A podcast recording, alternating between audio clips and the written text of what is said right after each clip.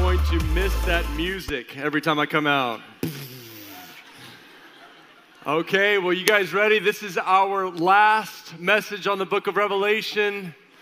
We are going to end with a bang. Strap on your spiritual seatbelts and let's do this. And I, I, would ask, be praying for me and my son Hudson, as well as Blake and Lauren Slatton, as we leave tomorrow night for South Africa.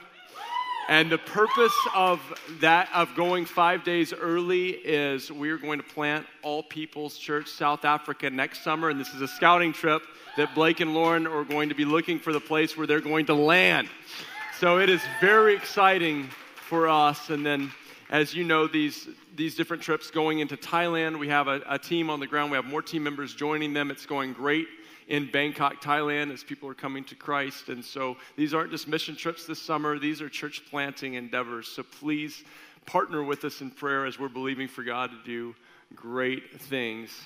I, uh, I was thinking about the, the closing of the book of Revelation and how the end of all human history wraps up in the last three chapters of Revelation. And I thought about the different billboards that have been seen across our city in these last five years. Has anyone else noticed, if you, if you live in San Diego, these different billboards about the end of the earth coming? I mean, for a while we had about a dozen of them on the major highways. And then in, in, in 2012, there were these. Uh, things about the apocalypse coming because the, the Mayan calendar ended at, at that time, and the Mayan calendar that many people thought had, had really been uh, good at predicting different dates. And so, the great thing about doing an end time study is you come across different research and even different artifacts that explain why those predictions have been made. So, I found a great uh, Mayan artifact. Can we just show that up on the screen, real quick? Here's the Mayan artifact I, I, I found the, the young Mayan brave comes, I only had enough room to go up to 2012. The chief goes, Ha, that'll freak someone out someday. I thought that was good. All right. If you turn with me to Revelation chapter 20, we're going to, to begin talking about the great closing. We're going to be in Revelation chapter 20, 21, and 22. And the great closing, the, the drawing to the end, all of human history in this era as we know it has three components. And the first component is known as the Great Battle. Can you say the Great Battle? The Great Battle. Let's dive into this in Revelation 20, verse 7. It says, When a thousand years are over, Satan will be released from his prison and go out to deceive the nations in the four corners of the earth. So, what we know is there will be a thousand year millennial reign of Jesus Christ, and then Satan will be released one last time. His intent will be to destroy Jesus and all the people of God. Keep reading with me. It says, Gog and Magog, and to gather them for battle. So, Satan is rising up this massive army. In number, they are like the sand of the seashore. They marched across the breadth of the earth and surrounded the camp of God's people, the city he loves. So, what is Gog and Magog? This is an allusion to Ezekiel 38. I'd encourage you to write that down and study it later. And it, it goes on to list several other countries. These countries are all what is now modern day northern Africa and up through the Middle East. And what scripture is saying is these countries will come and their desire will be to descend on God's holy city, the city he loves, which is the city of Jerusalem. Very good. The interesting thing is, we are seeing this in many ways today. All these nations surrounding the nation of Israel with the desire to obliterate it, a desire to blow it off the map. Now, look at what this says. It says this, but fire came down from heaven and devoured them. Now, once again, as we've been preaching through the book of Revelation, my intent today is not to make some prediction of, of, dates and times where the end is going to unfold. Jesus was clear that it's not for you to know the times and dates, but he says, You will receive power when the Holy Spirit comes on you, and you will be my witnesses. What our desire today to do is to show with certainty what Jesus does want us to understand as his people. And one thing he wants wants us to understand is that He wins in the end. The Bible says that fire will descend and he will devour them. And then, this is the even better news because it's not only a defeat of the enemies of the people of God here on earth, but it says, and the devil who deceived them was thrown into the lake of burning sulfur where the beast and the false prophet had been thrown. They will be tormented day and night forever and ever. You see, the enemy, yeah, it's a, a thing to applaud about because the enemy has been wreaking havoc on our world from the first days until now.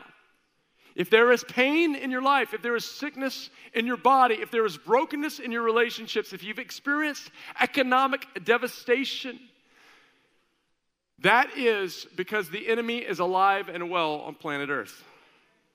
But you must know, child of God, that there is coming a day when the enemy will be defeated once and for all. And not only him, as we talked about several weeks ago, the Antichrist and the false prophet, they will all be given the final judgment they deserve. They will be tossed into the lake of fire, that is hell, where they will be tormented forever and ever. It's the only just payment for the being his, who has only wanted to inflict destruction and pain on innocent lives. Now we go on. It says this in Matthew 24.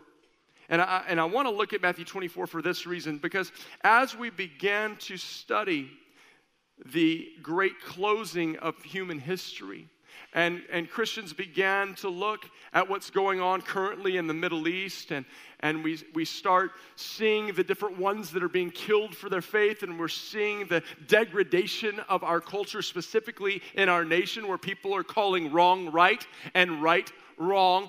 Many Christians, their response is to grab a big bucket of popcorn, sit in their lazy boy chair, and just stay up all night watching Christian TV and listening to people just predicting when the end is. And that's not God's intention for us. So, what is his intention? And we find him in the words of Jesus in Matthew 24. It says this As Jesus was sitting on the Mount of Olives, the disciples came to him privately and said, Tell us, when will this happen and what will be the sign of your coming and of the end of the age? See, they, they wanted to know, just like us, we're like, Jesus, we want you to come back. Please tell us, when's the sign of that happening? And Jesus answered, Watch out that no one deceives you. For many will come in my name, claiming, I'm the Messiah, and will deceive many. You will hear of wars and rumors of wars, but see to it that you're not alarmed. Such things must happen, but the end is still to come.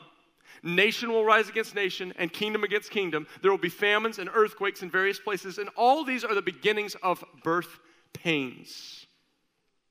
The beginnings of birth pains, this is what we're experiencing, men and women. Then you will be handed over to be persecuted and put to death. You'll be hated by all nations because of me. At that time, many will turn away from the faith and will betray and hate each other. And many false prophets will appear and deceive many people. Because of the increase of wickedness, the love of most will grow cold. But the one who stands firm until the end will be saved. And this gospel of the kingdom will be preached in the whole world as a testimony to all nations, and then the end will come. Now, I do want to say, I believe we're seeing many of this. Many in the church are turning away from the truth.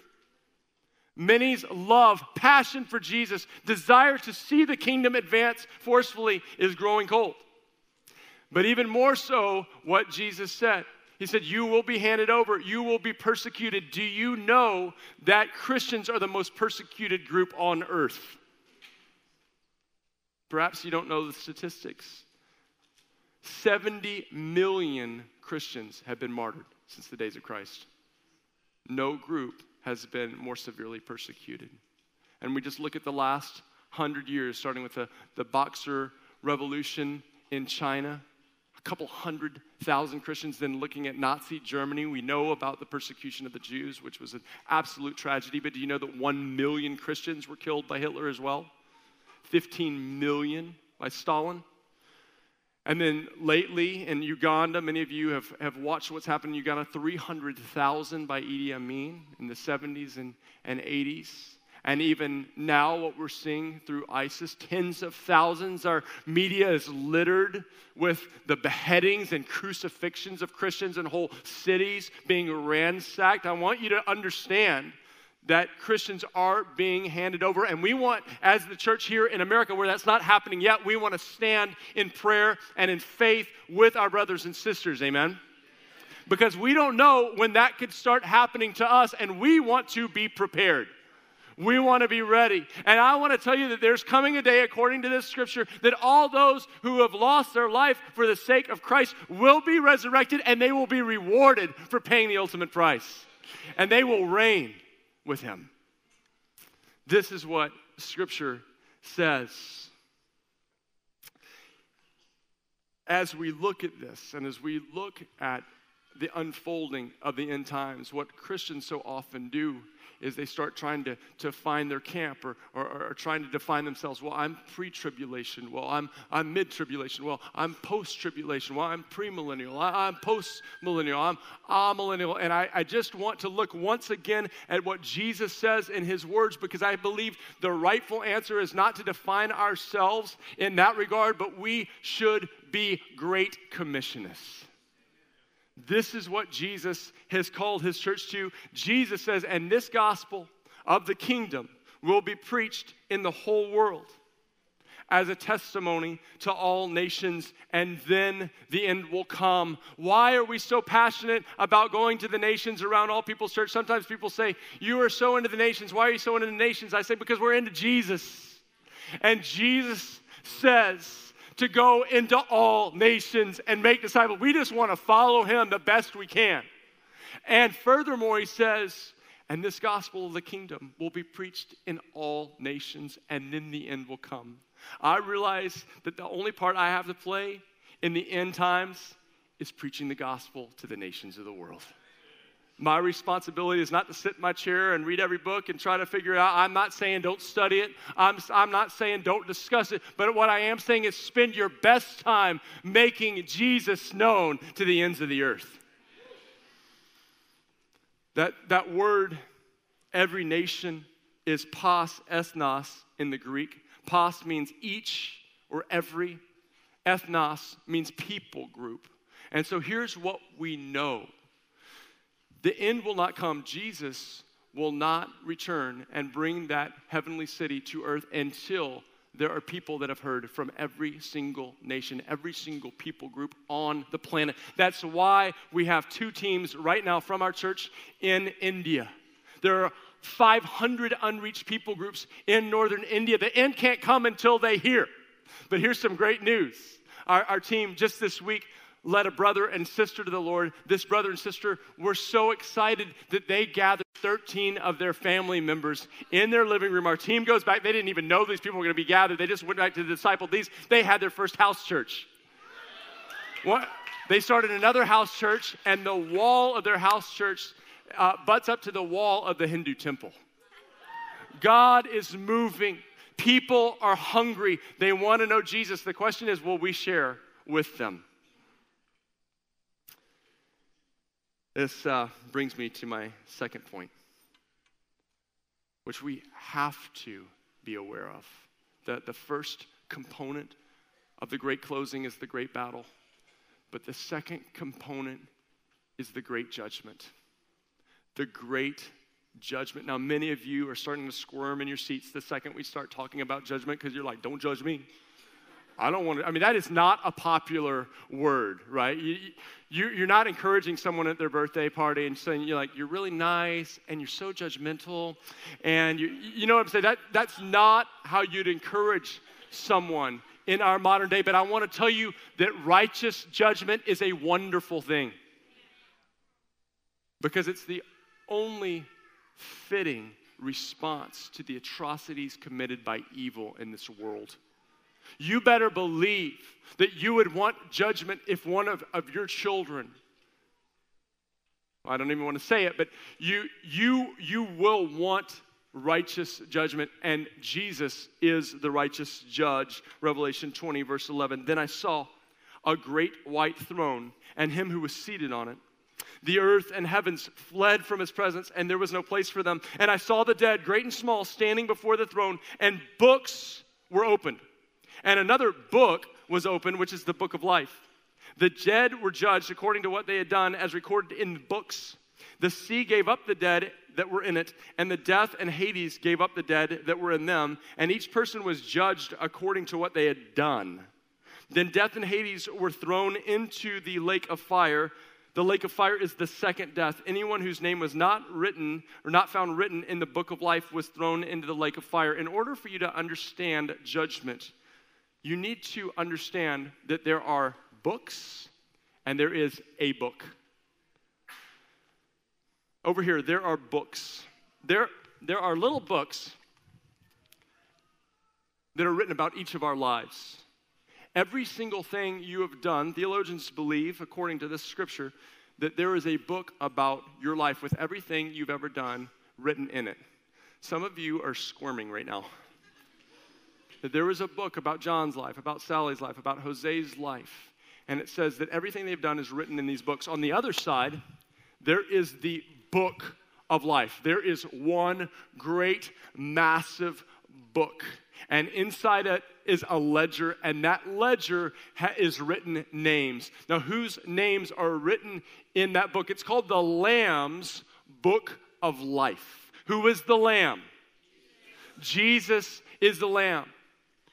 Now, the problem is that you can't write your name in that book. It's impossible. Only one person holds the pen, and his name is Jesus. And here's the even greater problem it says that everyone's name who is not written in that book is thrown into the lake of fire.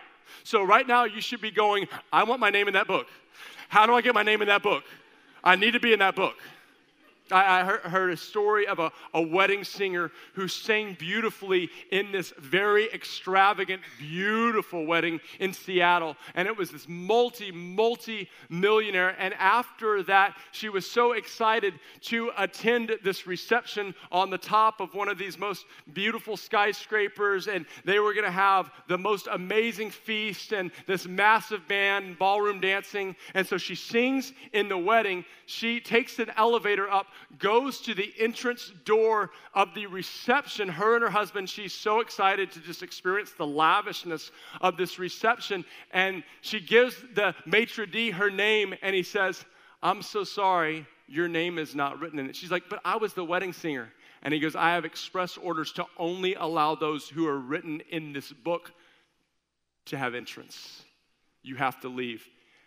And he looks at one of the attendants and says, take them down the elevator and show them out the door. And she said, For a moment, I grasped what it would be like to not have my name written in the Lamb's book of life. Are you sure that your name is written in the Lamb's book of life? L- let me just tell you how you can be sure today so you never have to miss that wedding feast and be taken down in the cargo elevator the Bible proclaims some bad news, and it says this that all have sinned and fallen short of the glory of God. If you're without sin in this room, I'd like you to raise your hand right now. Incredible. No one. we have all sinned and we fall short of the glory of God. And the Bible goes on to proclaim even worse news. It says that the wages of sin is death. We have sinned against a holy God. God is holy, He is pure, He lives in unapproachable light. We are sinful. The Bible says that we have all sinned. You've lied, you've cheated, you've stolen, you've thought lustful thoughts. You are unclean. An unclean person can't be in the presence of God. That is the reason, my friends, that Jesus died on the cross. You could never be good enough to work yourself into, into God's presence. And so Jesus came as a lamb, as the sacrificial lamb. He took your sins in his body on the cross, is what scripture says. When he died his excruciatingly painful death, he was taking the wrath that you deserved.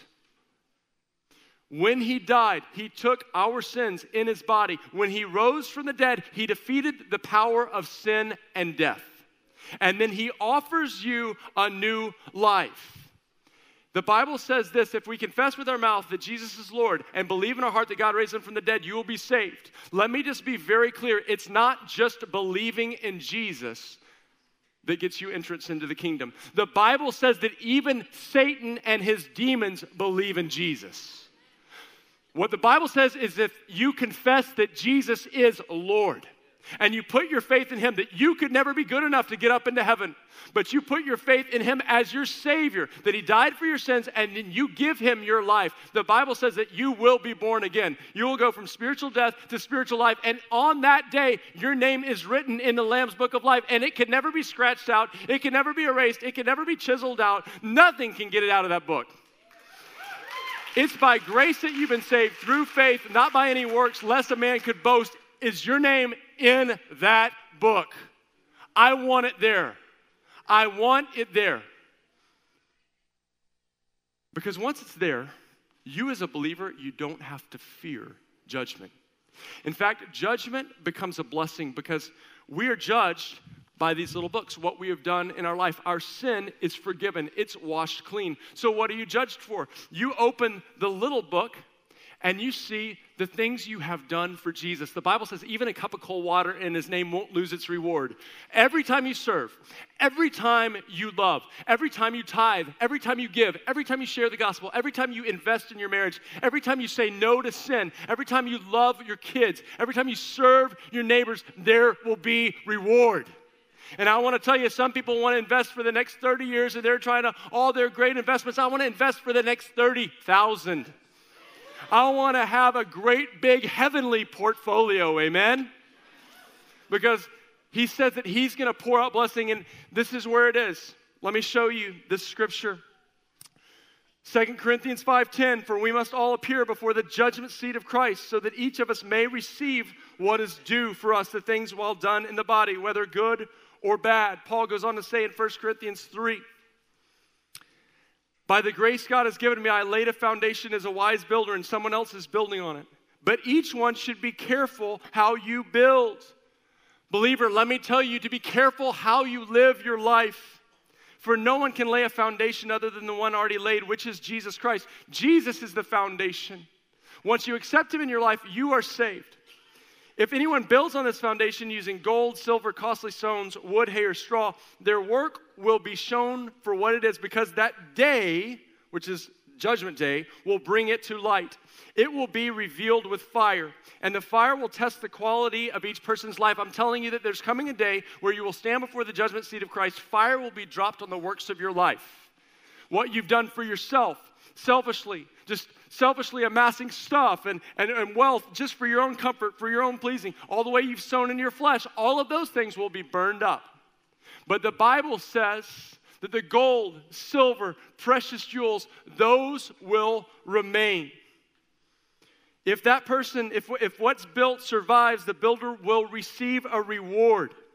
If it's burned up, the builder will suffer loss, but yet will be saved even though only as one escaping through the flames. I want you to get to heaven and have so much reward because of the way you've lived. That God's like, well done, my good and faithful servant, and He heaps reward on you. I don't want you to be ones that get into heaven, but your tail is singed. You just barely made it by the skin of your teeth. This is good news because God wants to reward you every time you say no to sin, every time you lay down your life for someone, every time you just press in in worship. He's just saying, Yes, my child. And it's not just a reward right now, but forever. You will be rewarded for the way you've given your life to me. I mean, isn't that how you are, parents? Don't you love rewarding your children when they're honoring you? Don't you love rewarding them for what they've done in obedience? And that is how God is. He is so good. Let's go to the third component. The third component of the great closing is the great heavenly city. And I'm so excited to end this whole series talking about the most exciting place on earth, the most beautiful place. Then I saw a new heaven and a new earth. For the first heaven and the first earth had passed away, and there was no longer any sea. And I saw the holy city, the new Jerusalem, coming down out of heaven from God, prepared as a bride, beautifully dressed for her husband. And I heard a loud voice from the throne saying, Look, God's dwelling place is now among the people, and he will dwell with them. And they will be his people, and God himself will be with them and be their God. He will wipe away every tear from their eyes, and there will be no more death, no more mourning or crying or pain, for the old order of things has passed away. He who was seated on the throne said, I am making everything new. Then he said, Write this down, for these words are trustworthy and true. Here's the amazing thing about the end of the Bible it ends how it begins with creation. In the beginning, God created heaven and the earth. In the end, God creates a new heaven and a new earth. The end is a new creation. And, and, and, I love this. It says this One of the seven angels who had seven bowls full of the seven last plagues came and said to me, Come, I will show you the bride, the wife of the Lamb. On Friday, I had the privilege of being at a wedding of some of our staff members, Ryan and Lydia. And my, my favorite part of weddings, I mean, I've gone to so many weddings, I've done more weddings than I can count. But one thing never gets old, and it's when the groom comes out and stands in the front. And he's all jittery and, you know, kind of shaking. And, and then the bride comes around the corner. The music changes, and she comes and looks at him from down the aisle. And, and every time I look at these brides, I looked at Lydia, she's like a spiritual daughter to me. I look at her and I'm like, You've never looked so beautiful in your life. And she has this big white dress that looks like a heavenly cloud around her. And, you know, her hair is just perfect, you know. her makeup, you know, she doesn't even, I, mean, I don't even know what to say about makeup, but you, you just, you look and you're like, you are stunning. And I love just looking at, and, and, and women when they're getting married, all of a sudden they're just so confident, right? I mean, you can take some, some girl that wasn't confident, and then she comes out in her wedding dress and she's like, I own this place. and so you, everyone just looks and you just hear, oh, and, and, and all the cameras are taking pictures. But then I immediately, I take my eyes off the bride because I want to look at the groom. And I love the expectancy. I, I love the emotion, you know, and they're all trying to wipe the tears off. And and the, the, the, joy and, and, the passion that you see, and, and it never gets old to me. And the reason why is it's a picture, it's a symbol of what is coming at the end of time. It is when Jesus is waiting for you, the church, the bride, and he's saying, Yes, yes. And, and, and all of a sudden, we're not going to be like these weak little human vessels that are all insecure and stained and messed up. All of a sudden, we're going to be like that beautiful bride coming down.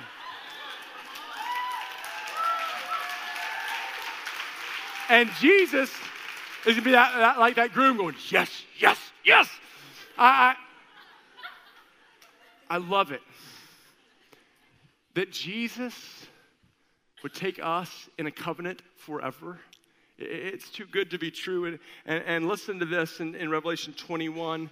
9 through 16. And he carried me away in the spirit to a mountain great and high and showed me the holy city, Jerusalem, coming down out of heaven from God. It shone with the glory of God, and its brilliance was like that of very precious jewels, like a jasper, as clear as crystal. It had a great high wall and 12 gates and 12 angels at the gates. And on the gates were written the names of the 12 tribes of Israel. And there were three gates on the west and three on the north. It goes on and on and on. And it says, The angel who talked with me had a measuring rod of gold to measure the city, its gates and its walls, and the city was laid out like a square as long as it was wide. And he measured the city with a rod and found it to be 12,000 stadia in length, as wide and high as it is long. And then skip on to verse 22. Stay with me because this is just so beautiful. I did not see a temple in the city because the Lord God Almighty and the Lamb are its temple. The city does not need the sun or the moon to shine on it, for the glory of God gives it light, and the Lamb is its lamp. And the nations will walk by its light, and the kings of the earth will bring their splendor into it. And on no day will its gates ever be shut, for there will be no night there. The glory and honor of the nations will be brought into it. Nothing impure will ever enter it, nor will anyone who does what is shameful or deceitful, but only those whose names are written in the Lamb's book of life. Let me just finish this message by describing this city to you. First, what is not in this city? Now, I just got to tell you, I love San Diego. I'm in love with San Diego. But there's some things in the city that I wish were not here. There is nothing in the heavenly city that you'll wish was not there. First of all, hear this there are no tears, no death, no mourning, no crying, or no pain. I don't know about you, but I have lost a lot of loved ones that I care about deeply, and it has ravished my heart with pain. There will be no more death. You will not cry over the pain in your life. You will no longer see your loved ones suffer. You will no longer see innocent children being abused, neglected. There will no longer be tears, death, mourning, or pain. That is one thing that will be missing in this city. Here's another wonderful thing that we'll be missing is evil people. You'll be able to leave your windows wide open. You'll be able to leave your heavenly cars unlocked. Why? Because there's no evil people. There's no one that wants to destroy. There's no one that wants to kill. There's no one that's going to rape or pillage. The evil people are gone. It's driven out. Here's an interesting one there's no temple. A, a, Jewish person couldn't even wrap their mind around this from a religious perspective because their whole life had revolved around making a pilgrimage to this place where God's glory dwells. And the interesting thing is, as you see the description of the city, it's described as a cube, as wide as it is long, but as high as it is wide. You know, the only other cube described in Scripture is the Holy of Holies in the temple, the place where God's presence dwelled. Can you imagine a city that is the Holy of Holies? Like one person could go in the Holy of Holies. It was a priest with a rope tied to his leg, so if he sinned, they could pull him out of there. And, and, and, and there's not going to be any more, you know, you, you going in, you come into worship, and you're like, wow, I, I think I kind of felt God that day. Like, maybe, maybe, maybe he touched me, or maybe I got the chills. I'm not sure. No, you're gonna enter into the into the city of God, and God is gonna be there. And you're gonna be like, God, it's just everything in you is gonna be touched by God. Here's another thing there's not. There is no need for a sun or a moon because the glory of God is shining so brilliantly. Brilliantly. wow, made up a new word. It's so powerful. There's no closed gates in the city. There's no need to keep evil out. There is no evil anymore. You have access to the Lord at all times. And here's one last thing there is no longer any curse. You're not going to walk outside and see your lawn dying anymore. You're not going to stump your toe and then curse. There is no curse. You won't stump your toe. There is no curse. Your body won't age and atrophy. You won't get sick. You won't lose your hair. Praise the Lord. There is no curse in this city. So, what is there? What is there in this city? Let me just read to you. Then the angel, this is Revelation 22, 1 through 5. Just feed on this text, my friends. Then the angel showed me the river of the water of life, as clear as crystal, flowing from the throne of God and of the Lamb down the middle of the street of the city. This life is not bios, it's Zoe. Bios is the life you inherited from your parents that will eventually decay and wear out and be ruined. But Zoe is the life of God. It's the river of Zoe. The river of the life of God is flowing down the middle of this street. And on each side of the river stood the tree of life. Remember the Garden of Eden, and there was a tree of life that they could eat from and live forever and have perfect communion with God? It's back. and now it's on two sides of a river. I don't even understand that. Bearing 12 crops of fruit, yielding its fruit every month. It, you're not going to be like, darn, avocado season is over right now. Like, avocados all the time, and watermelon every month. You can have them. This is the, no, this, this is God's life always accessible to you. And the leaves, listen to this, and the leaves of the tree are for the healing of the nations. And no longer will there be any curse. The throne of God and of the Lamb will be in the city, and his servants will serve him. They will see his face, and his name will be on their foreheads, and there will no, be no more night. They will not need the light of a lamp or the light of the sun, for the Lord God will give them light, and they will reign forever and ever. So now let me describe what's in the city. The first thing is God. God is in the city. I mean, you are going to walk into the city and you will be hand in hand with the living God. Number two, it's, it's tangible, it's, it's concrete. It's stones, it's, it's gems, it's gates, it's walls. It's not some illusion. It's not some Buddhist nirvana that you're just escaping to some weird mental state. No, it's an actual tangible city that's more beautiful than anything you've seen. You, you take the most beautiful city on earth and it defeats it by a, a million times. And, and, some people get a little claustrophobic thinking like i'm, I'm going to live in this in this city. Let me just give you the dimensions. If these dimensions are literal can we put our us map up here? Uh, this is how big just the city that's descended onto earth is. If you take this it's from the southwest corner would be san diego. It'll be all the way to little rock. This is one city. All the way up to St. Paul, Minnesota, all the way over to Olympia, Washington, but then it's a cube, so it goes like all the way up like this. So it's so big that one billion Christians could live in it with their own 14,000 square foot mansion. 14,000. 14,000, I mean, that's not even like your little family living in 14,000 square feet. That's like me, I have my own 14,000, my wife has her own 14,000. I mean, well, that's 28,000. We get together add my kids, right? I mean, that, that is huge. And then there's still room after that. This is the city of God. Let me tell you what else is there is the peoples and nations of the world. All the peoples, all the different, the different ethnic groups have come in. And it says the wealth and the splendor of the nations is there. Uh, you know, here's one thing I noticed about San Diegans is, is we love to travel, right? And we're like, oh, I'm going to go to Europe and I, I just got to see the Swiss Alps. And why do you have to like go down a gondola, you know, in a canal in Venice and, and then you've got to go to the, the Fiesta in South America and I want to go to the Serengeti. And why? Because God has distributed his splendor in the nations.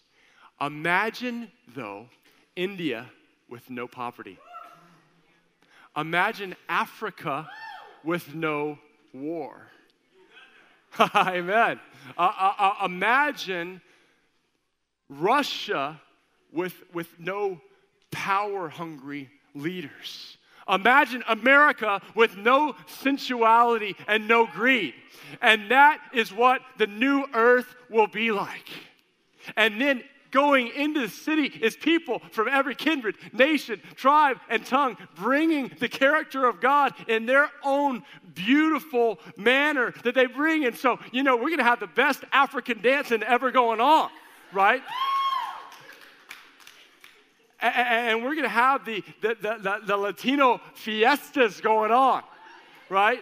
And, and, and, you just you just pick an ethnicity, and it's going to be the greatest distribution and, and dis, display of God's glory in that, and it's all coming together in this beautiful kaleidoscope of peoples.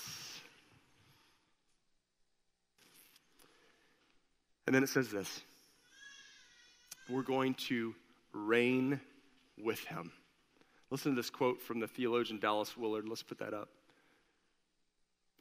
We will not sit around looking at one another or at God for eternity. Some people are so scared of heaven, they're like, that's to be so boring. I'm just to be sitting there looking at an angel. Oh, well. but we'll join the eternal Logos, that's Jesus, and reign with him in the endlessly ongoing creative work of God. It's for this that we were each individually intended as both kings and priests. Do you know you're to be king? Do you know that you're going to be a priest? This isn't my idea. This is scripture. Exodus 19:6, Revelation 5:10. His plan is for us to develop as apprentices to Jesus to the point where we can take our place in the ongoing creativity of the universe. Wow. But here's my favorite part the Bible says that we will see his face. We will see his face. You know, God had told Moses, No human can see my face or they will die. We had to have a mediator. Uh, the unholy couldn't be in the presence of the holy. But now, imagine walking through those gates and looking upon the most beautiful sight that has ever been, and into those eyes of perfect love, and accepting that gaze of perfect acceptance. And you get lost in the glory and splendor of the living God. The veil is gone, and you are face to face with your Father and you are face to face with the Lord Jesus Christ. It will be the ultimate experience of your whole existence. And that is your inheritance. And that is your destiny. Don't you stand with me?